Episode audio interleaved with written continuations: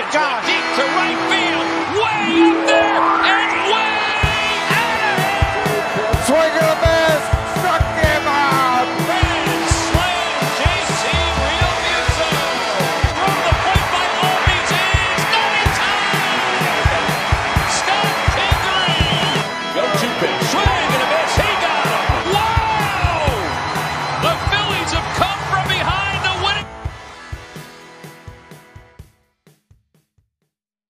Hey guys, and welcome to a brand new Broad Street to Britain, a UK Phillies podcast.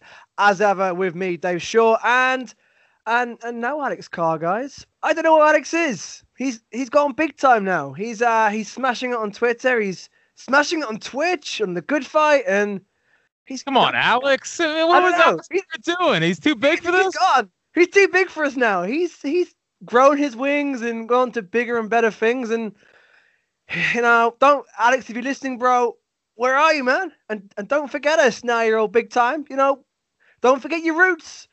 No, no, I'm joking. Alex, Alex is a is a busy man. He is smashing it at the moment, and uh, I couldn't be happier for him. And uh, we will get Alex back. He'll be back, right, Alex? You will, hopefully. But but we've got a very special guest today. Another great guest on the show. It is the UK Phillies fans' favorite podcast, no doubt. The High Hopes. It is Jack Fritz, ladies and gentlemen. Woo! Jack, how are you, mate? Uh, what's happening, brother? I'm so glad that we were able to do this. Uh, it's been fun seeing seeing you from afar. I, I think it's so cool when uh, people who aren't obviously from Philadelphia like become fans of of the teams here because like if you know the city at all, like it's such not a bandwagon place. Like Exactly. it, no one is no one's like you know chomping at the bit to become a, a Philadelphia sports fan. It is uh, mostly misery, but uh, and it, you've obviously experienced that with the last couple Septembers. So you're you're you're well versed in Philly sports misery. Absol- so yeah, um, absolutely. yeah, so I'm excited to be here, man. I, th- thanks for having me. Awesome. And while we're on the loving, as Jack knows, I'm a huge fan of the High Hopes podcast. And guys, if you any of you listening who haven't heard of it yet and don't know who Jack is, God, come on, then guys, podcast, Apple Podcasts, get on it or whoever your podcast provider is. And while you're subscribing to this one, of course, just type in High Hopes. I think on the UK one, it's like the fourth High Hopes. There's a BBC High Hopes podcast and some Oh. other High Hopes equivalents. But UK, uh, the Phillies one, High Hopes, is the fourth on the list. Subscribe to it. James and Jack are absolutely brilliant at it. And Jack, your podcast is a, is a bit of a fan's favorite in, in the UK group. I think it's this time last year on the UK Phillies Facebook group plug. Um, that we had we had a discussion about podcasts and the good fight got a good mention and and John and Justin Liz do a great job there and the NBC rightfully podcast so. got a mention and I had to shoehorn my own podcast in to get a mention. Kevin Yeah. Francis, friend of the show, a former guest podcast, but your podcast, High Hopes, so overwhelmingly popular, man. You're you're you're a big deal over here. Well, I appreciate that. Uh, I, I, High Hopes is like my favorite thing to do in the world. Um, I think the people that listen to it, I think can tell that James and I, like James has a, has a, another podcast too. Has to talk about the Eagles. Sounds awful. Um, and then, and then obviously we do all the work here in the the station, and that's great. Um, and it's it's the best it's the best job in the world. But High Hopes is like it's our it's our little little baby, and uh, it's it's crazy how much it's spread just from two guys who literally just love talking baseball. I mean, back when I was an intern uh, under James, actually, uh, that's how I met him, and we we started up our conversations just talking baseball. And uh, the fact that we're here and we're um and we're we're doing this together, and you know, it's reached the UK. We have a nice little fan base over there. I think that is the the coolest thing in the world. So uh, to all the UK fans. I hope one day we can go over. What is, what is the bar over there? It's Passyunk. Uh, Passyunk Avenue. Yeah, yeah. Okay, definitely. yeah, yeah, yeah, yeah. I will have to get over there. Hopefully, the next time the Eagles play in London, uh, we can we can work our way over there. Or maybe, hey, maybe the Phillies will play in the Yankees Red Sox thing, like they did Ah, last. Yeah, well, that got canned, unfortunately. It was due to be the Cubs and Cards, and then COVID, and, Yeah. and they were they were muting talks of Phillies Mets. It's gone now. the dream, the dreams died. Thanks, COVID. Um, but your podcast, man, like I, I think the best thing about it, the chemistry between you and James is fantastic. And not only that, it's like listening, and it's a compliment. It's like listening to two mates sat in a pub having a pint, discussing Phillies baseball, and we are all welcome because you make us feel all involved. And you two epitomize the Phillies fan base. And so your humor's brilliant. Like, and you've got to have a sense of humor to follow the Phillies and Philly sports because, Yeah. otherwise you're just gonna cry. It's laugh or cry with the Phillies, you know. Um, but you, you guys have this natural knack of making us all feel like we're in the room with you and we're, we're, we're involved in the discussion. You know, we, we laugh with you, we celebrate the victories and the great news together, and then we all cry and drown our sorrows when it all goes wrong. But that's what I love about your podcast is, and it's so knowledgeable, but it's not like an intimidating, patronizing way. Like some podcasts just throw info at you, and it's sort of monotone and you're sort of like, whoa, okay, overload. You guys, and there's, sometimes there's parts in your podcast I'm laughing along, going, I have no idea what they're talking about, but it's still funny. Um, Yeah. And that's that's what you two do so great. And I've learned a lot about the Phillies from you guys in a different perspective as well. So I got to thank you. And uh, yeah, the podcast rocks, guys. That that's that's the loving. That's the loving That's done. That's a heck of a plug. I gotta I gotta say, you know, we try not to we try not to bog people down with like FIP talk. You know, FIP FIP gets pretty nerdy when we get yeah. into it. But uh, but I appreciate it, and uh, yeah, I'm excited to be here. Awesome. Let's let's get into it, Jack. Let's get Yeah. into it. 24 hours on. JT is back at the Phillies.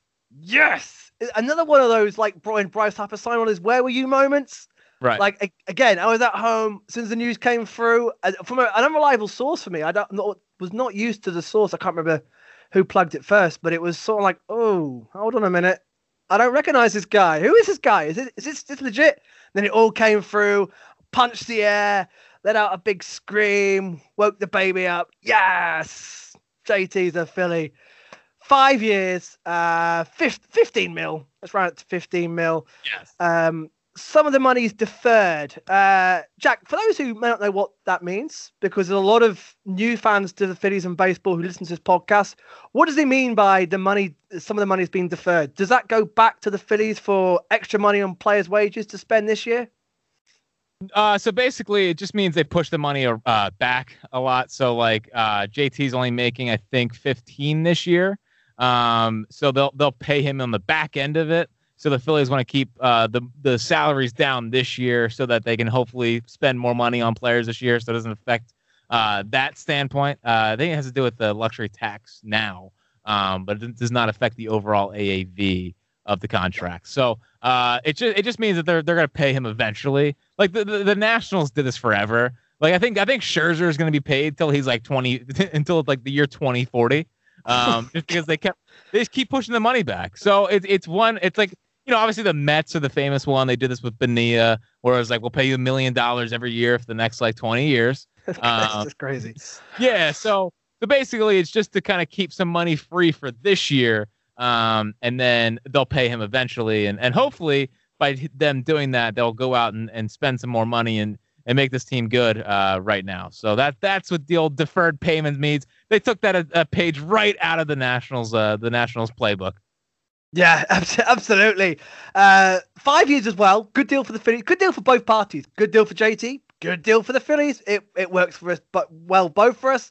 Um, Alex Carr said it back in November when we podcasted in the season that he feels, and I quote, the Phillies have read the room to perfection, and we will get JT. That was back in November. Hey, he called it, and Jack, they did. And as much as people are going to hate it, Klentak did play a part in that. Yeah, yeah, yeah, he did. I guess I guess to give him a little bit of credit there. Um, yeah, he's he's always been generally pretty good at reading the market. Um, for his obvious flaws that Klentak had, um, he was good at, at reading the market. I mean, he did it with Arrieta. I mean, Arrieta was edi- entering into that offseason thinking he was going to get like 150 million, and Klentak was like, "No, you're not. You're not getting that much money." Uh, Bryce. I mean, there was talk of like four hundred million dollars, and and and and Klentak said no. Uh, I think the one he got wrong was Machado. I thought uh, his evaluation, I Mhm. think, was two eighty, um, and he ended up getting three hundred. And then JT, you know, I think I think JT's agent was pretty bad. You know, I mean, the floating out a two hundred million dollars thing was just not believable at all. Um, he was not going to get that kind of money. Like for, for as great as JT is, and I think JT's great. Like Joe Mauer, when he signed that contract, was was an MVP candidate. I mean, Joe Joe Mauer is a legitimate Hall of Fame caliber catcher. Absolutely. You know, I think, yeah, and he got 184 million dollars, and JT beat that, and that's good. It's just the whole idea behind, yeah, you could totally get 200 million dollars, especially given the current climate we're in with the with the whole pandemic and whatnot. Like it was just always unbelievable. So um, they did a good job reading the market, and um, they ended up getting like. I just think it's a good deal for both sides. I mean, JT beats the AAV record. He gets 23.1 million instead of 23, 23 million. that uh, that extra 100k, really massive. Uh, yeah. So it's it's it's good from that standpoint. And ultimately, if you're JT, you feel like the Phillies wanted you. Like, sure, the Phillies could have played harder. They could have played harder ball and gotten it probably down closer to 100 million dollars. But they got their guy back, and they, they kept Bryce happy. They kept their fans happy. I think it's just a win-win for everyone involved, and um, I, I, I just I'm I'm ecstatic that he's back, and I just Yeah. think he's going to continue to grow um, into more of a legend in this town. Absolutely, and, and like you said, uh, one of the again name's gone, but he's he said to somebody that, that he's coming home. He's coming back. He's coming home, and that's good to hear. I know it's a small comment, but he feels like this is home. This is where he wanted to be. Five years, boom. At least three, four those are going to be pretty productive years. Years four and five, well, we'll see. Hopefully, we've made the playoffs and contending by by the time he's past his Uh, peak. It would be a Uh, disaster if they're not in the playoffs in the next three years. I mean, it, it's a very real possibility. I hear you, but I, I I'm not ready to live in that kind of in no, that kind of. no, I, I can't, Jack. I can't. Like October rocked me hard. Like no playoff baseball. I have to be on the brink for all September, especially what happened the year before that, and the, the Well, drought. I, I don't want to I don't want to slow the interview down, but because do you remember? Were you around for the run? Like, were you a Phillies fan during the the great run from 07 to 11, or was that before Jack- before you? Jack, 2012. Oh, 2012. the worst. Yeah, like That's I've awful. never seen a winning. I've never seen a winning season. what Oh, does it feel like, Jack? This is brutal because 2012 was the year that uh, obviously Howard's coming off the injury and then they come Yeah. back and then they the the freaking Astros series in the end of 2012 where we're I I don't listen. I know he's a friend of the podcast. He's a friend of mine as well. The collapse is all on Kevin Frandsen. It was all Kevin Frandsen, all Kevin Frandsen's fault uh, for the Phillies not making the playoffs in 2012. I mean, talk about a rough time to hop in. You Yeah, you, you you you have earned your your your pinstripes, my friend. I hope so. I, like uh, someone told me at the end of the season in 2012, he said, "Kid, get used to this. This is this is the Phillies now. This is this is get used to this." And he was right because it just we blowed from there after. Uh, my, my- first game uh, was at Citizens Bank Park against the Pirates when Utley returned off the uh, off the DL and hit a home Oh. run. And the, the place went crazy. And I had no idea about baseball at the time. And I thought, oh, this is amazing. And, and people were going, oh, this, this team are going to ride a wave still. You know, Utley's getting on and, and Howard's getting on. But we've got we're going to be contending for a good few years. It never got never got never got going. Never got good. But I No. wouldn't have it any other way, Jack. I I love this team. I'm in. I, I've been in sports all my life. I know that you ride the lows with the highs, and especially following a team like the Phillies. When the highs come, it's going to be worth it. Because Uh, we, it- we, we've ridden these lows for the last six, well, no, nine, nine, eight, nine Nine. years. Yep, almost a decade. Almost a decade. Yeah, I mean, Oh. listen, we're gonna we're gonna certainly deserve it when they get back to the postseason. We we have been through the ringer. I mean, with with because the the Marlins got in, and then now it's uh That's hard to take. Yeah that and then now it's us us and the Mariners. Yeah, the Mariners are due as well. Like every every year, at the start of every year, I go into work and I book off a week in October in hope that we make the playoffs and I can get out there. And by about well, usually by the end of August, my boss goes, "Do you want that time off in October?" I'm like, mm, "No, I'll I'll probably be in." and yes, I've worked every October, but but it, it's going to change, Jack. It's going to change. It's Yep. going to change. Keep the JT is not dumb. Oh, always, always. I'm a glass half full guy. As everyone knows, listen to this podcast. I'm positive, and I end up building my hopes up so much at the start of the season that it's probably why I get so hurt because oh, I let myself go. But I can't not. You know, I love That's what I do too. That's what I do too. Um, right. So, uh, 20 mil. So yeah, beat the record by a hundred thousand. So we've got JT and Knapp. So the, the catching sorted, and Knapp's a great backup. If he can bounce off last season, I'm I'm happy with Knapp being a, a backup, and I where do you stand, Andrew Knapp? Because I I like the guy. I think he had a good year, and actually he answered a lot of critics. A lot of critics on his back going into last season, and I thought he was solid considering. Yeah, and one of those critics was definitely Seltzer. I mean, Seltzer was not a big Knapp guy.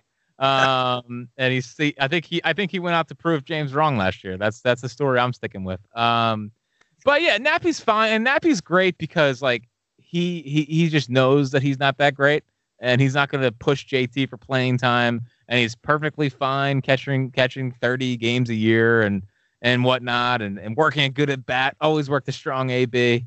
Um, so yeah, I'm fine with Knapp. You know, I think he actually, I think he calls a better game than JT just from a pitch calling standpoint. I think guys like throwing to him. Um, and I just, I like the way he commands the pitching staff. Um, obviously JT, what he does, you know, throwing out runners and f- pitch framing and all that. But I like the game that Nappy calls a lot. Yeah. Um, I always thought that him and Eflin were on, on a good roll there together. So I like, I like Nappy a lot. I think he's fine. It, people get too worked up about a guy that plays 30 games a year. Like in 160 Yeah, agreed, games agreed. Yeah, I mean Nappy barely plays. Like let's let's he's not the problem with the Phillies. And far too often I would say in the last couple of years people will be like, ah, Nappy, get rid of him. Like, no, he's fine. Just leave Nappy alone. The the official official position is leave Nappy alone. That that's good. I, I'm with you. I'm with you. And we were we were back him to the high hill last year. He didn't let us down because uh, he was he when when called upon he was he was solid. He did a job. Uh, yeah, yeah, you're absolutely right. the problem is far from Andrew Knapp. What the Phillies do next is the big question because it came out last night. Didi wants 30 mil for two years, 50 uh, 15 mil a year? That doesn't leave us with a lot if we were to do that deal. I, I reckon we can still knock him down from there, but we'll see. So, Jack, what do the Phillies do? Do they pay this money for Didi and leave us a little bit short when we still need a centre fielder, we still need a rotation arm, and we still need bullpen arms? Or do we save that money and put it into a good rotation arm and a good bullpen? And what, what we've got in the infield, what, what do the Phillies do next? Because it's quite an important move. Yeah, so I think they're gonna re-sign Didi. Um, I was surprised that they did not sign Andrelton Simmons. Um, kind of yeah, that felt was a shock. Yeah, I feel like the agent might have floated that out there uh, just to get the Twins to kind of give a little bit more money. So I'm surprised Andrew Simmons isn't here. But here's my thing with with Didi, and it's kind of how I felt about JT uh, towards the end was, you know, the, the the agent tried to throw the Braves in there, and I looked at it and I was like, well, that doesn't make any sense. Like the Braves have d'Arnaud, and they're not going to spend this kind of money on JT. The Reds have been spending all offseason trying to shed salary. I mean, there's they they Mhm. traded Raisel Iglesias, they didn't re-sign Bauer. Um, there's been talks about moving Luis Castillo. They they they uh, put Moustakas and Castellanos and and Eugenio Suarez. Like they put all those guys in the block. That doesn't seem like a team that's going to turn around and give Didi two years, thirty million dollars. So I wonder if this is more the them trying to get more money of the Phillies, or if this is. I, I just I think it's a bluff. I think it's one big yeah, bluff. yeah, yeah. I don't I think he. I don't think he's gonna get two years, thirty million. I think he'll get. I think it's gonna be like two years, twenty four ish, maybe. You know, get it down a little bit and and save some money there, and then use that money elsewhere. But I do think Didi's gonna be back because ultimately, if I'm the Phillies, I'm looking at this team. I'm looking at I just signed JT. Alec Bohm came up last year. Harper's here. You have Wheeler, Nola, Eflin. So hopefully Spencer Howard takes a step forward. Like these next three years are really the time you got to go for it. And I'm not saying they have to go over the luxury tax. They probably won't. But there's no excuse not to get at least close to it. Uh, And they they, they have what uh tw- about 30 million to spare right now uh, before they have to go the luxury tax. So it's time to go. It's time to go a little bit further in. They they they might be the fourth best team in the NL East right now. I mean, the NL East is loaded. It's Yeah. crazy. Brutal. It's crazy how good it is right now, which is it makes it more fun. I'm always a guy like people always like you know talk about how ah the NL East is so tough, like that must suck. I'm kind of always on the opposite side. Like I like it. Like I think it makes it way more interesting and it makes us hate the teams more. Like the like I wish you could have experienced the 07 to 11 Oh, Mets. don't.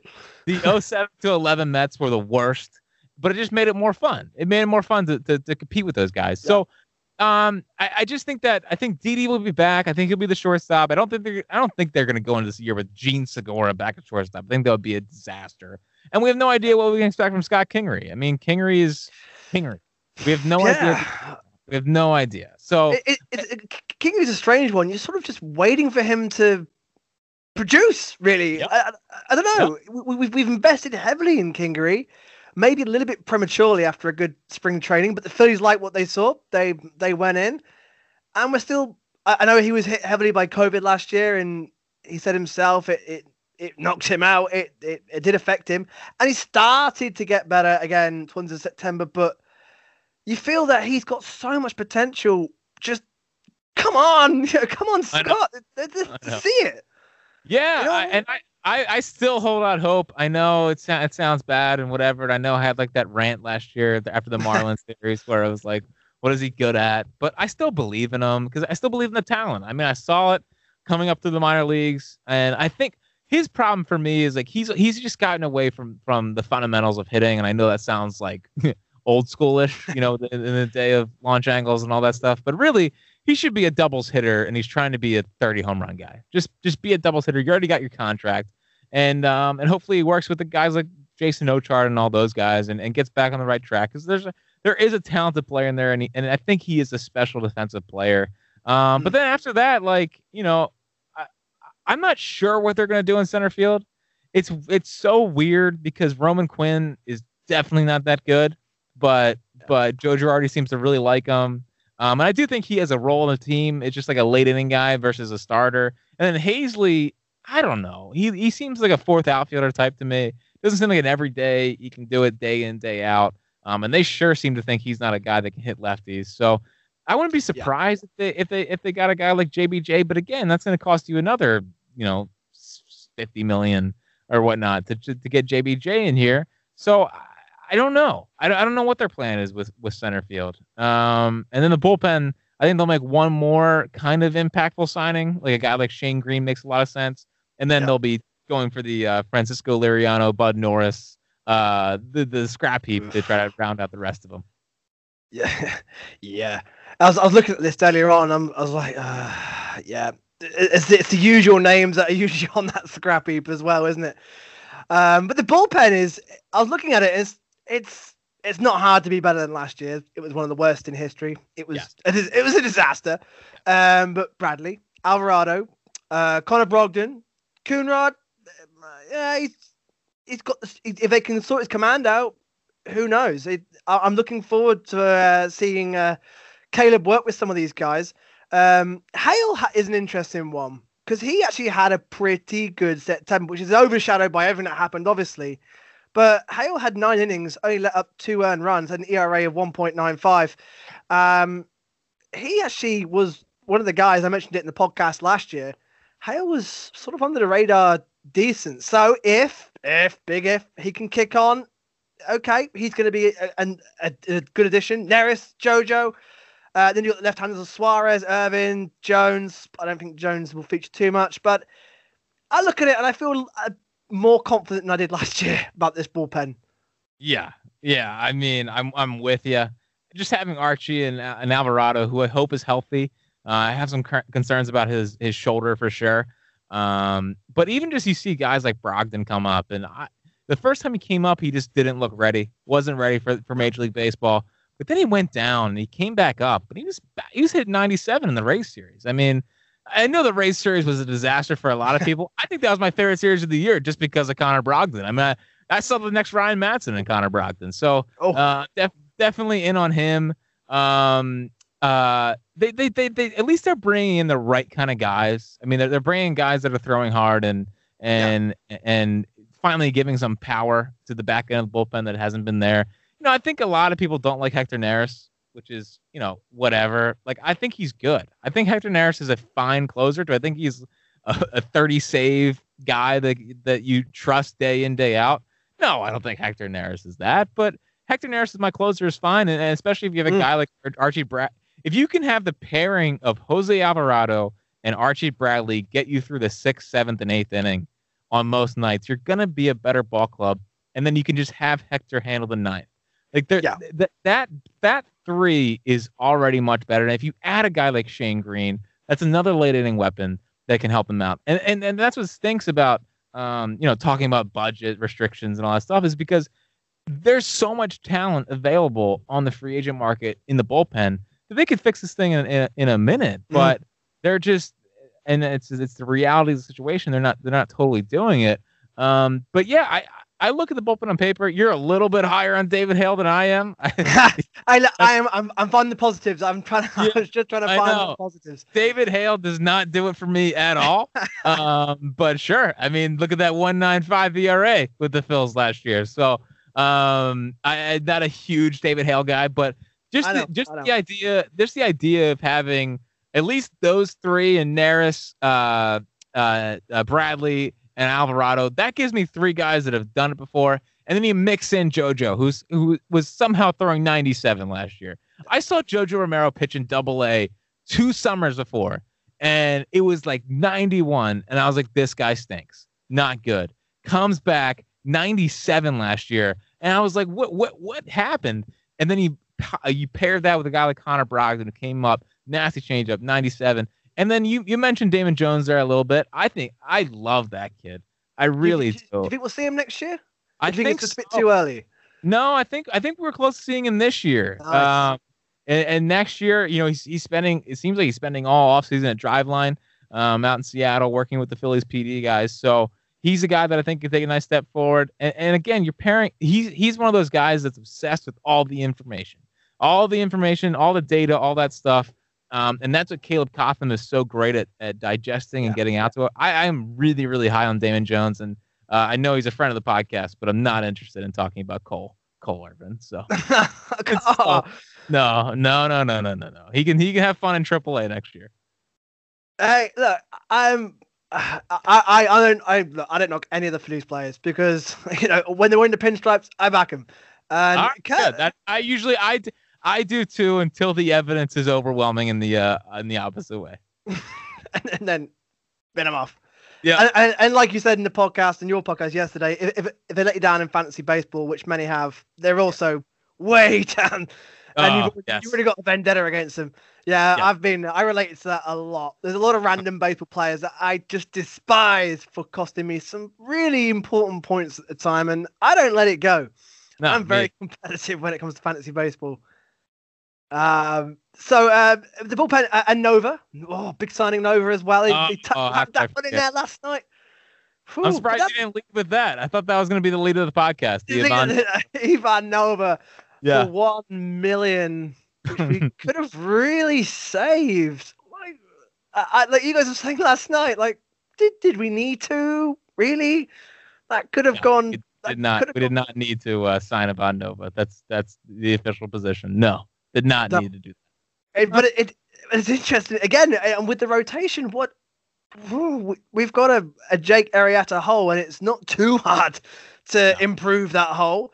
Um, Spencer Howard, what what Spencer Howard, I ideally in a perfect world would have a nice rotation, and he can go to AAA and work a few things out, and then come back like many have in the recent years, and come back a more confident, better pitcher. However, it looks like he could be in the rotation to start off with.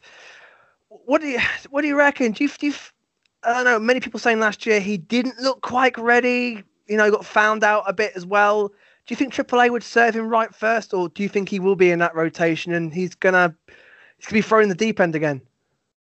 You know, it's it's a good point. You know, AAA could be a good thing for him, but I still believe in him, and, and I, I really because he came up last year and it was so weird because he would be sitting like 94 95 and we've seen Spencer Howard I mean in the game he threw the no hitter in in single A I want to say 2 years ago like he was still hitting 99 in the ninth inning. Like he he is not a guy that just loses velocity throughout a start. And that was the weird part about him was they would reach the fifth inning and it'd be like oh he's completely out of gas. Like what is Yeah. wrong with Spencer Howard? So in my eyes, I think he's going to spend this offseason really dedicating himself to getting in shape, building up the leg strength, all that fun stuff. And sure, AAA might be a decent place to start, but I just I I trust I trust Caleb Cotham with him because I think I think Spencer's one of those guys that um, is also into the data stuff. Um, I think he's going to work on that curveball. Hopefully, I was not a fan of his curveball last year. I thought it was just a get me over pitch. Um, and I think he's going to start using that slider more. But really, it's going to come down to to get using the fastball to get ahead um, and, and holding his velocity through at least the seventh inning.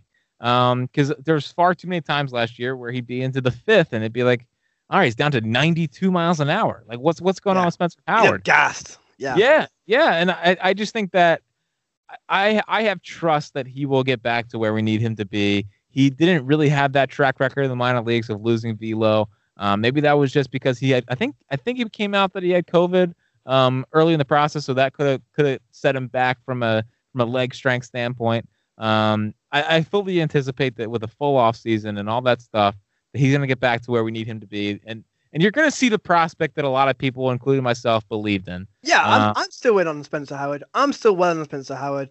I think last year was a learning curve, but like you said, Caleb, I've got a lot of faith in Caleb. Uh, He's a brilliant, one of the best pitching coaches, and the pitchers we have complement him, and he'll complement them. I think perfectly. I'm, I'm, I think we're going to have a better pitching rotation and bullpen for the addition of Caleb alone, and then let them what we bring in behind that. With Um, with there 100%. what do we do with Vince? it is another Oh. thing. Do we? I think he, and I've, I've said it for the last two years. I think he's better off in the bullpen.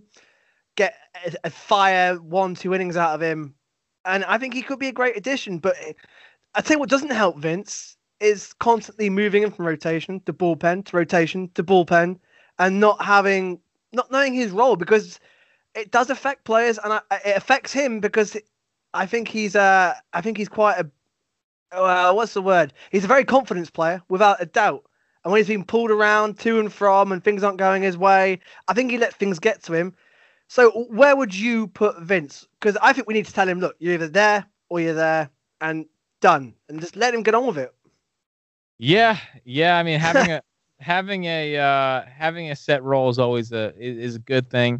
I fought that for a while, but it it does seem to work out more. It's just like who's the better fifth starter option right now? I mean, I know it sound I don't I I wish it wasn't the case. Believe me, I can't stand watching Vince Velasquez starts. I don't. I say it every year. I'm not watching Vince Velasquez start. Like I just I can't do it to myself. Like I'll I'll tune in when he's out of the game. Um, it's just like the the five innings, 110 pitches, and taking forever. It's just he makes baseball unenjoyable for me, which says a lot because I love baseball. so and, and and- especially and yet when he first broke in, you had that incredible game where he full he game and all those Yeah. strikeouts. That was a daytime game. I watched it here. I was like, Vince Velasquez, this guy, this guy is going to be it, you know. And then Yep. it just, what happened? Where did Vince go? And now we've got this this guy who we saw last year who just he he he looks like he just didn't want to be there as well. That's the thing that bugged me. It's like Vince doesn't even want to be out here at the moment. It's, oh, it's Well- just what's going on with him? what bugged me with with him last year is you, you saw in um you saw in the inter squad games he was flashing a pretty decent cutter and and I bought into it Frandsen bought into it we all bought into it because it it's when it comes to pitching you need to have something that can get the ball off the barrel and Vince has a very good fastball it's a, it, I, I like Vince Velasquez's fastball a lot I don't like his secondary pitches at all. I think he has a curveball. It's fine. He doesn't know how to fully spin it yet. It's another thing that Caleb Cotham can hopefully hopefully work on. Um, changeup is fine. He he developed a nice little grip on it last year. It worked, but for him, the cutter to me was so massive because it got people off his fastball. It would be it would look like a fastball out of hand in the last like thirty, you know, thirty not thirty feet, but last ten feet yeah, it would it would go it would it would dip and it would get off the barrel and it would get people off of his fastball. It'd be 91 off of his 95 mile an hour fastball, and that's stuff that can that can get you through a ball game. That's how you're not pitching five innings and throwing 110 pitches. Pitches that is that is getting you through the seventh inning. Like that's that's pitching. Like my problem with Vince is that it's it's throwing, not pitching, and it's not thinking it through, and it's not it's not growing from that standpoint. So I would love to just throw him in the bullpen and just say, hey Yeah. man, Yeah. guess what you're gonna do now? You're throwing a hundred. You're gonna try to throw as hard as you can and give me two innings throwing as hard as you possibly can. It might take an hour to get through those two innings, but damn it, you're gonna give me those two innings, Yeah. and we're gonna get through this together. Him starting is just never going to work. It's not going to work. Yeah. And I learned that last year when he ditched the cutter for no reason. Yeah, the, the the project Project Vince starter is, is is done for me as well. Like just put him in the bullpen because if he does start throwing hard and having that command, his confidence is going to grow. He could be as like I know, and people are gonna be going, "Oh, he's he's bigging up Vince again," but I still believe, and this will be the- probably the final year before he gets uh, DFA'd, that Vince could be a valuable bullpen piece. I'm gonna keep banging that drum. I, All right. uh, hold, I'll hold you to it. hold me to I I t- I've come on Vince this year please don't let me down because everyone comes back at me going Dave you, you're right Vince has really done you over again it's like yeah I, know- I know I know I don't know why I like Vince I, I think it's because of that game where I saw him with all his strikeouts and he got me I don't know he got my hopes up another one that's just crushing me inside um but yeah Vince Vince bullpen Howard Eflin uh, Wheeler Nola that's a good ro- that's a, that's a good rotation. I, I tell you what, it's, it's sneaky good. That Yeah, well, it's so funny because it's probably the fourth best rotation in the NL East. Like that's how good Yeah. the NL East is. yeah, Is that? Yeah. I, mean, I, I, Oh, I yeah. like the Phillies rotation a lot. Like I think I think Howard takes a nice step forward. Eflin, Eflin's weird. You know, I, I, like. I really was encouraged last year. He finally started getting some swing and miss. Started to figure out how to use that 95 mile an hour fastball and and all that stuff. Um, and I always I always liked. I just I love watching Nola. I love watching Wheeler, but I truly enjoy watching Zach Eflin because I, I feel like we think the same way when it comes to pitching and trying to figure out how to get batters out. Um, so I, I'm encouraged by him. It's just that fifth starter spot, and I know it's not the it's not the most important thing in the world. You know, if you have a good one through four, um, it kind of takes care of the rest. But the fifth starter spot spot's gonna be massive, and I I, I hope their plan is not Vince or, or Ivan Nova. You know, I hope that I hope that Even though- oh god, yeah. I hope there's one one more one more trick up Dave Dombrowski's sleeve. And honestly, it, the track record of Dombrowski is he loves starting pitching. So I wouldn't be totally surprised if he tries to make a move for one more guy. Who who would you have in that free agent market? Because Odorizzi would would do a job, right? Even even Tanaka would, you know, for a, for a fifth starter. I don't think they would come Yeah. here to be fifth starter, but uh, you know, I'm looking at the free agency. Paxton's still on there. Porcello, Adam Wainwright. No, no, we're not doing Rick Porcello, Dave. He's not allowed. no, uh, you, you definitely. I knew that would trigger. out. Couldn't be more out. Even even even ahead of even behind Vince. I would, I would take one year of Vince Velasquez over Rick Porcello. I cannot stand Rick Porcello. He's the worst Cy Young winner I've ever seen in my life. I can't believe he won a Cy Young. Um, but yeah, I mean, like you said it. Tanaka would be awesome, but it seems like he's going back to Japan. Um, I actually at this point, at this point, just bring me Cole Hamels for a year. I've fought it for Yeah. a long time. I've fought it forever, but like it's a fifth starter job. Like I, for me, for me, if they hand a fifth starter job to uh, Julio Teheran or Anibal Sanchez, when you can just pay an extra two or three million and and get Hamels here, pay a little bit more, bring in Paxton, pay a little bit more, get in, get in, get Tanaka in here. You know, even take it like, why not try to do a bounce back Chris Archer? I mean, I think Chris Archer's probably bad, but like, I, why can't we try that rather than hey, let's just go into it with with Ivan Nova and Vince Velasquez and all of that. Um, like Taijuan Walker is still out there. I love Taijuan Walker. just just come across his name. Just looking now, yeah, Walker's still out there. Felix Hernandez is still floating about, but Hernandez is done. no, He's no. done, isn't he? I saw him last year, and he just didn't. He looked far beyond the player he was. Jerad Eickhoff. I'm just kidding. That's not. I was gonna say, are we gonna go there? No, no, you're not Jerad Eickhoff. But like, like the point is, is there's legitimate talent out there, and Yeah, yeah. I think I think they would be I think they would be making a mistake just settling for the rotation that they have right now. Because because really, if you can add a, a legitimate fifth starter, it just it, it just helps everyone kind of settle down, and you don't have to feel like Nola has to go out there and win every time after um, the fifth starter goes out there, and and just for our viewing pleasures, just no Vince, no Vince. Yeah, please, please, Dave. I don't know. Well, well, you've carried the you've carried this franchise for the last uh, last couple of weeks, so you, we know he's listening. I know. I know. We need to get you to a playoff series. I mean, the the, the, new goal of 2021 should be get you to a playoff series because you've never experienced it, and that sounds miserable. Do you know how Uh, hard it was watching the Marlins in the playoffs last year and not us? I know, especially with six hard. playoff games.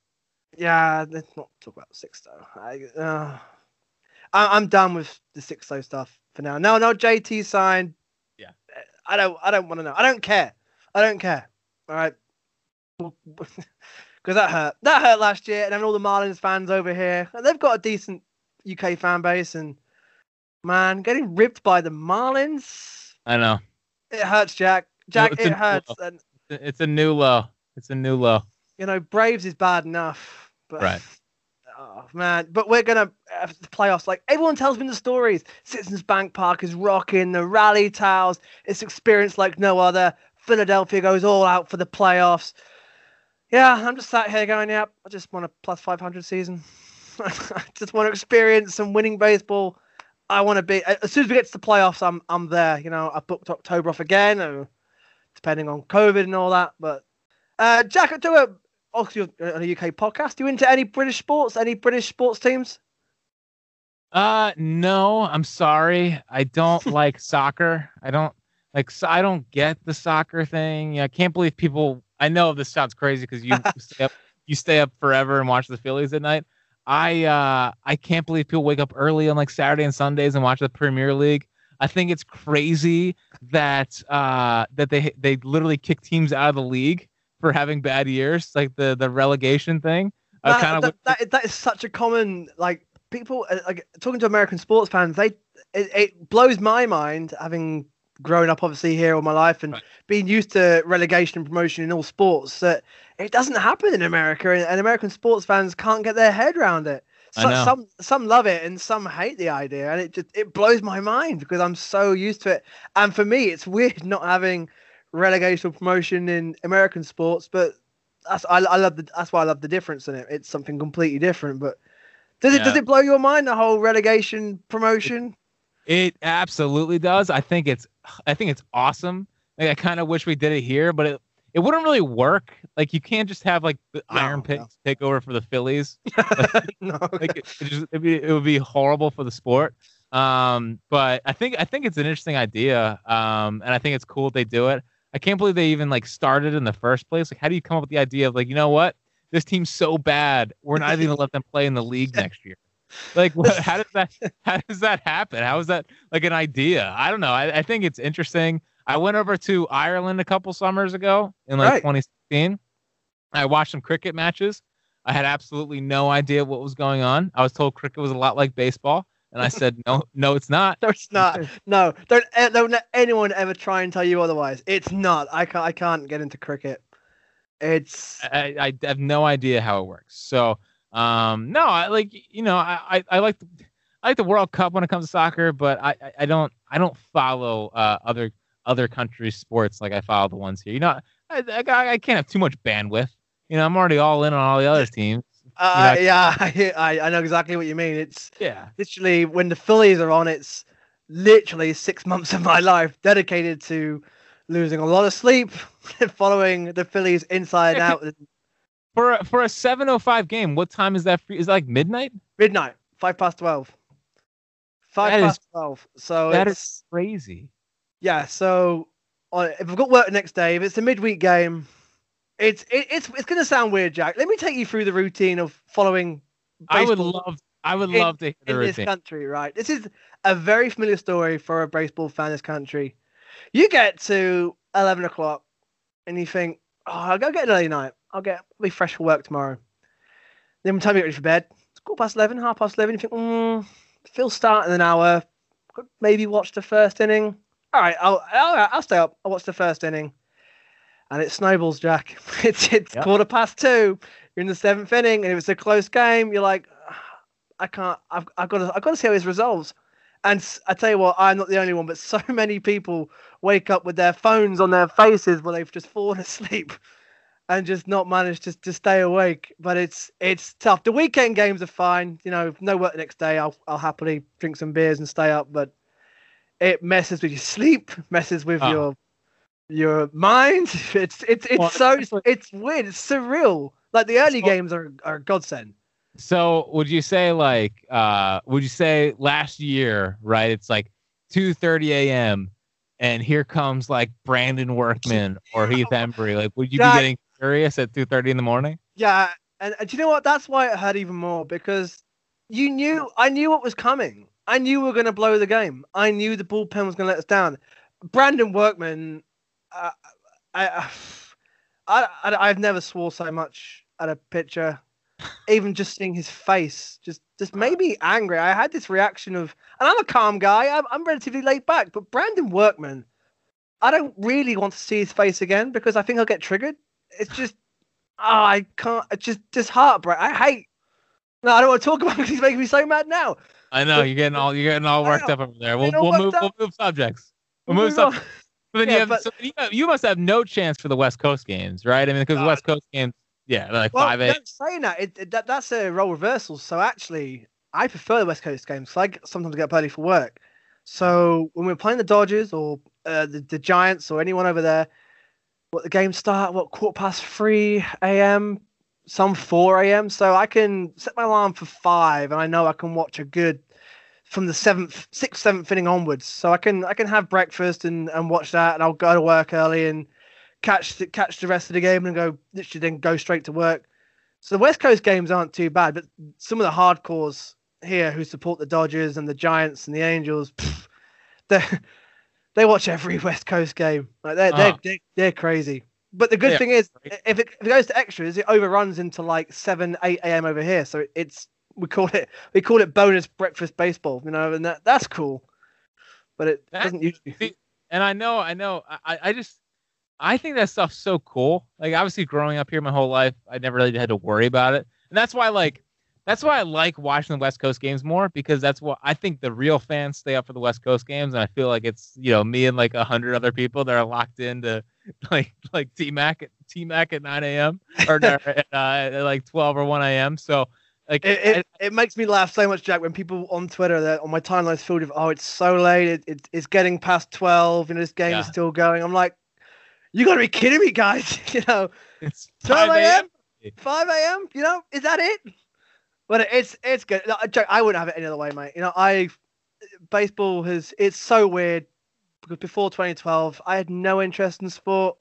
I, I was one of those sad to say stereotypical. Oh, it's just like rounders, which you get a lot over here.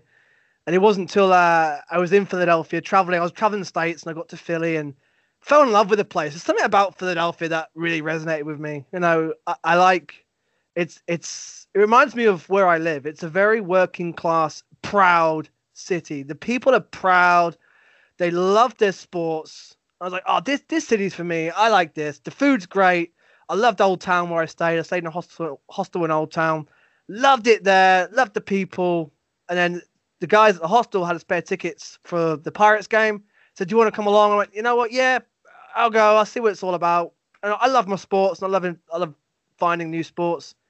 And I got there, Citizens Bank Park for the first time, and looked round. Like, "Oh, the uh, Linc, uh, Eagle Stadium, Wells Fargo, Xfinity Live, Citizens Bank Park. Like, wow, this place is incredible. Like, I've just got here, and I'm like, okay, this is this is me right here.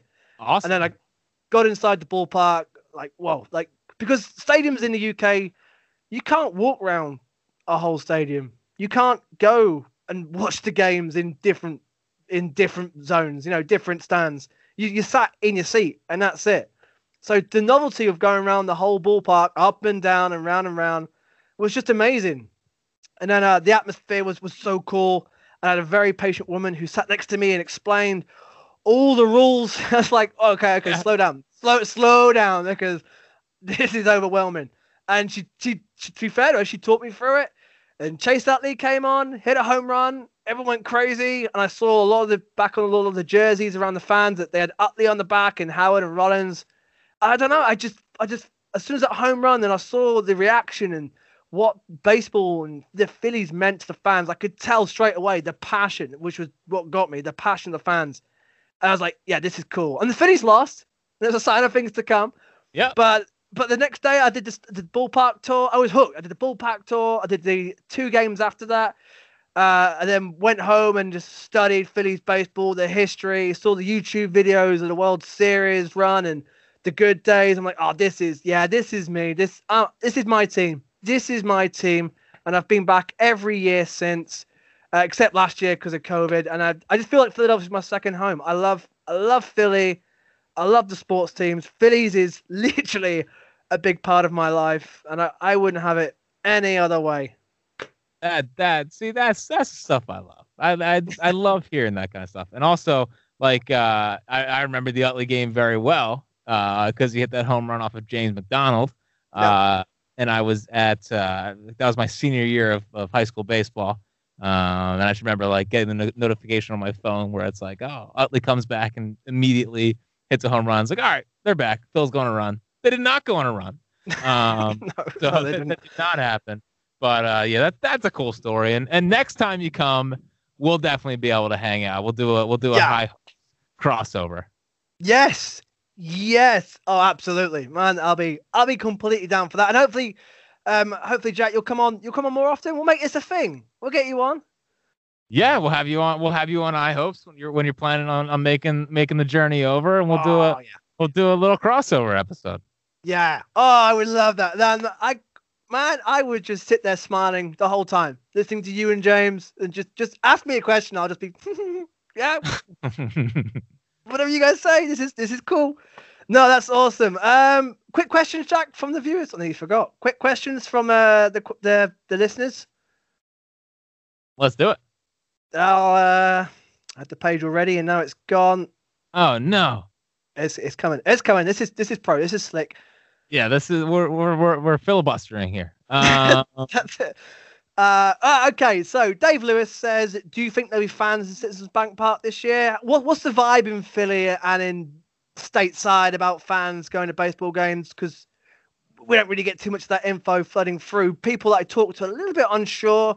Uh, every state seems to be different. Every city seems to be different. Do you think that Philly and Philadelphia as a city will be letting fans in early, or do you think it's gonna be later in the year? Uh, I think the MLB the MLB owners are going to do whatever they can to to make sure that there's some fans in the stands. You know, they were talking a couple months ago about how we're going to push back opening day because we want everyone to be healthy and every every player get the vaccine. We don't have to worry about that.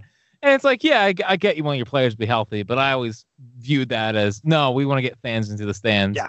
and we want to make back the money that we lost last year. So I don't know if it's going to be opening day, but I would say by October next year, it seems like um, there will be some fans in the stands, and um, hopefully by that point there'll be you know enough to get a sellout, and hopefully the Phillies are, are making a run. So I don't know if opening day is realistic, but I would say at least you know halfway into the season. Yeah, uh, it needs fans. Like watching the playoffs was was hard anyway, but with no fans, it just wasn't the same. I just didn't just didn't really engage with it. Uh, uh, probably because I was still in a vile mood from us missing out, and I just wasn't interested. But the, the fans make the playoffs. Like when uh, when Bautista hit that home run in that seventh Yep. inning, Yep. what made that for me was the play call and the the noise. Like the cameras were shaking, the atmosphere, and you know that's what's that's one of the most non-Phillies iconic moments for me watching playoff baseball, especially because I you know, obviously a bit experienced with it, but that really drew me in. I was like, oh my god, imagine that was Citizens Bank Park. Imagine if that was Bryce Harper in that moment. Oh, I get goosebumps thinking about it. Like the the the, the incredible atmosphere. So yeah, we need when it's safe to do so. Hopefully, hopefully soon we'll be having fans back. Uh, Jim McElhatton says, also, when do you uh, plan on getting high hops beer to England? That would be uh, a dream. Uh, we can figure out how to do that. And when you when you come over, uh, when you come over to the states next time, well, we'll take you to the brewery. We'll get you some high hops. yes, sure. yes. Yeah, we'll do that. Um, I don't know. We're we're we're we're literally just selling it out of our out of the brewery at this point. So uh, the UK would be a big big step. Uh, that would be, that would be that would be fun, but not not at the moment. And uh, yeah, it, it's such a small. It's a it's a very small production. So um, nothing too crazy yet, but I appreciate the interest. Absolutely. Uh, Jeffrey Branch says, will, with Archie Bradley in town, will there be competition for the closer role of Hector Neris? Sort of covered it. Do you see Neris having a chance? And if not going well, Bradley moved in? Because I think Neris will start as as the closer.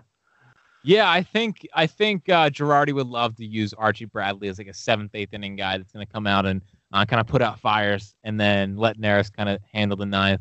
I don't think he wants to use him as a closer. Um, I think he want I think he kind of wants to use him as a uh, a multi inning weapon. So um, I would say day one Neris is the starter, but obviously it could change because Neris can be up and down.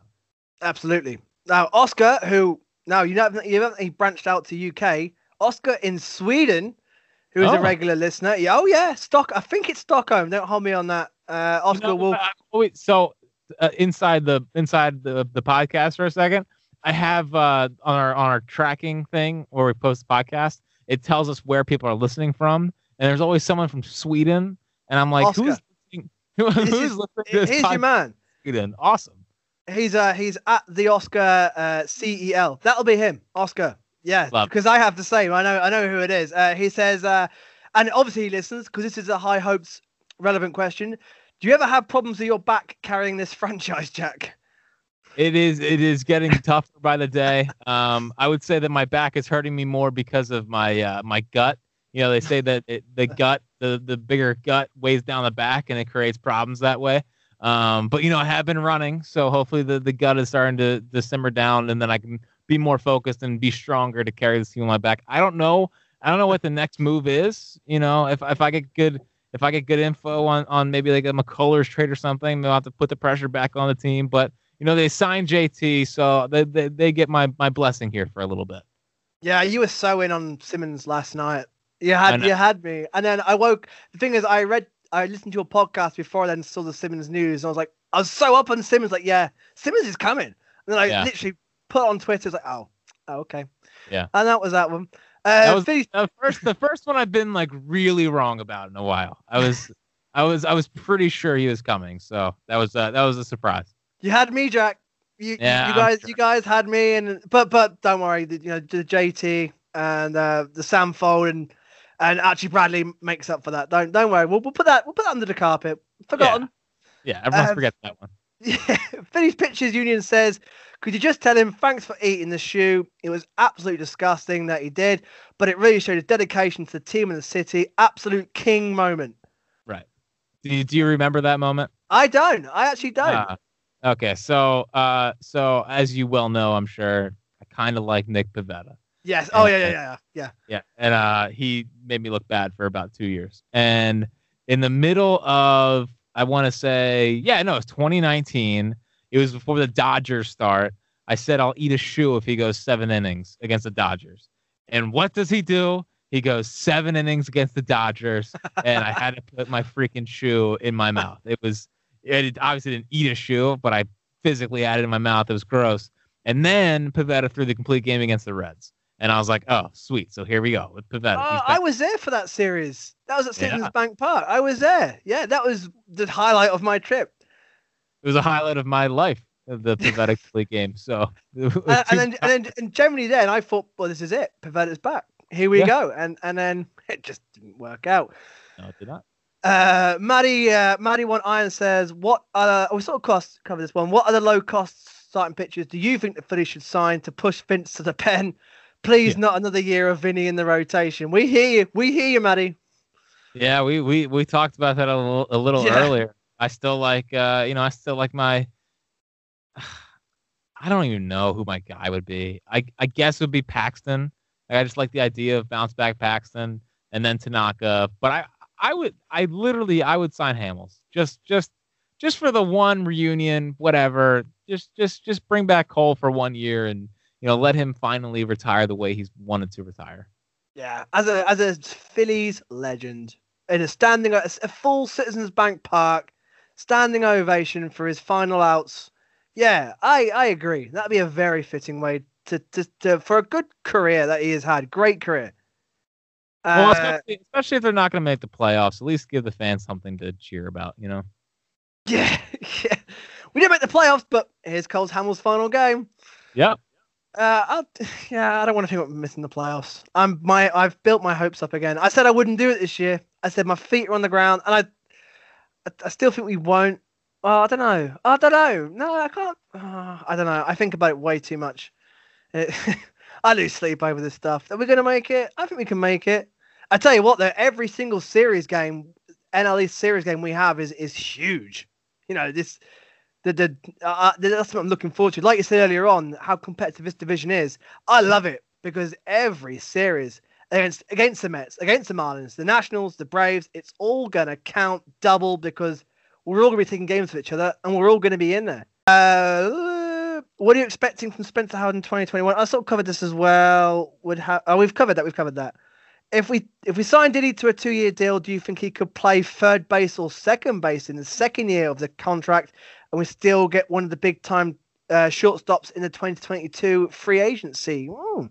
Yeah, that's an interesting one. That's an interesting one. Um, there's a lot of interesting dominoes that they signed to a two-year deal because there's the one thing where it kind of takes them out of 2022, but um, from that standpoint, they could still sign one of the big fish and make him the second baseman, and the team's better. Also, if they sign him to a two-year deal, I mean, they could be looking for a Bryson Stott trade this offseason.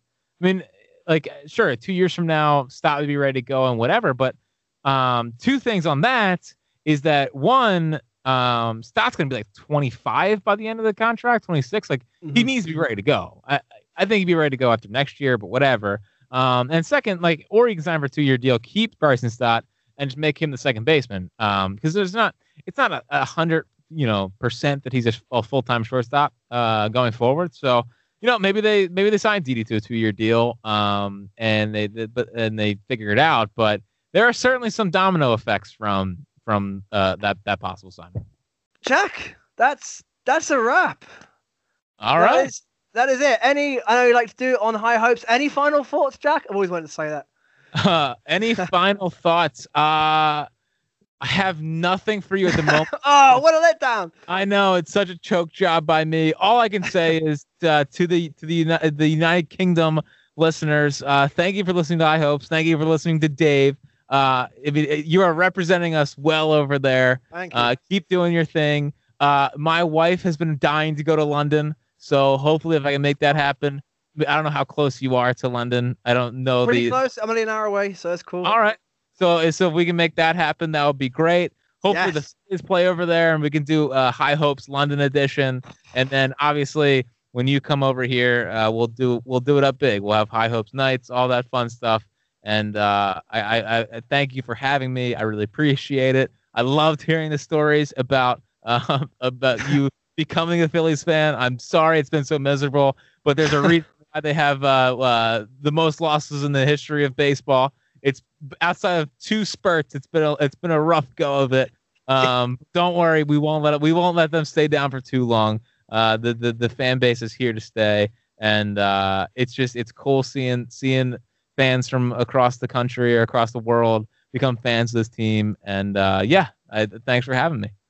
Jack, it's been an absolute pleasure. Uh, please come back on again. Let's let's try to make it like a a, a monthly thing. Let's uh, catch up with Jack.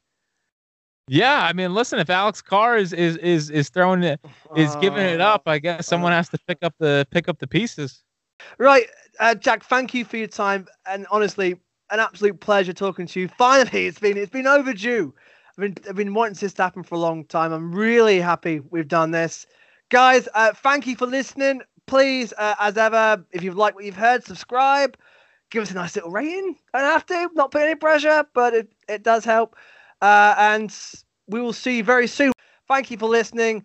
Um, uh, usually I do it with Alex, but Jack, ring the bell, buddy. And then, and then Ah, you yeah. and then you say ring the bell. No, Oh, I, I didn't know how I didn't know how the ending worked. I'm sorry, I completely blew it. Ah, I blew it. and I blew this. Let's go again. So, but so what happens, Jack, is I say to Alex, ring the bell, and he'll go ring the bell, and then we sign off. Okay, All right, all right, let's do it again. Let's do it again. that's a wrap, guys. From me, it's ring the bell, and from Jack, Ring the bell. yes.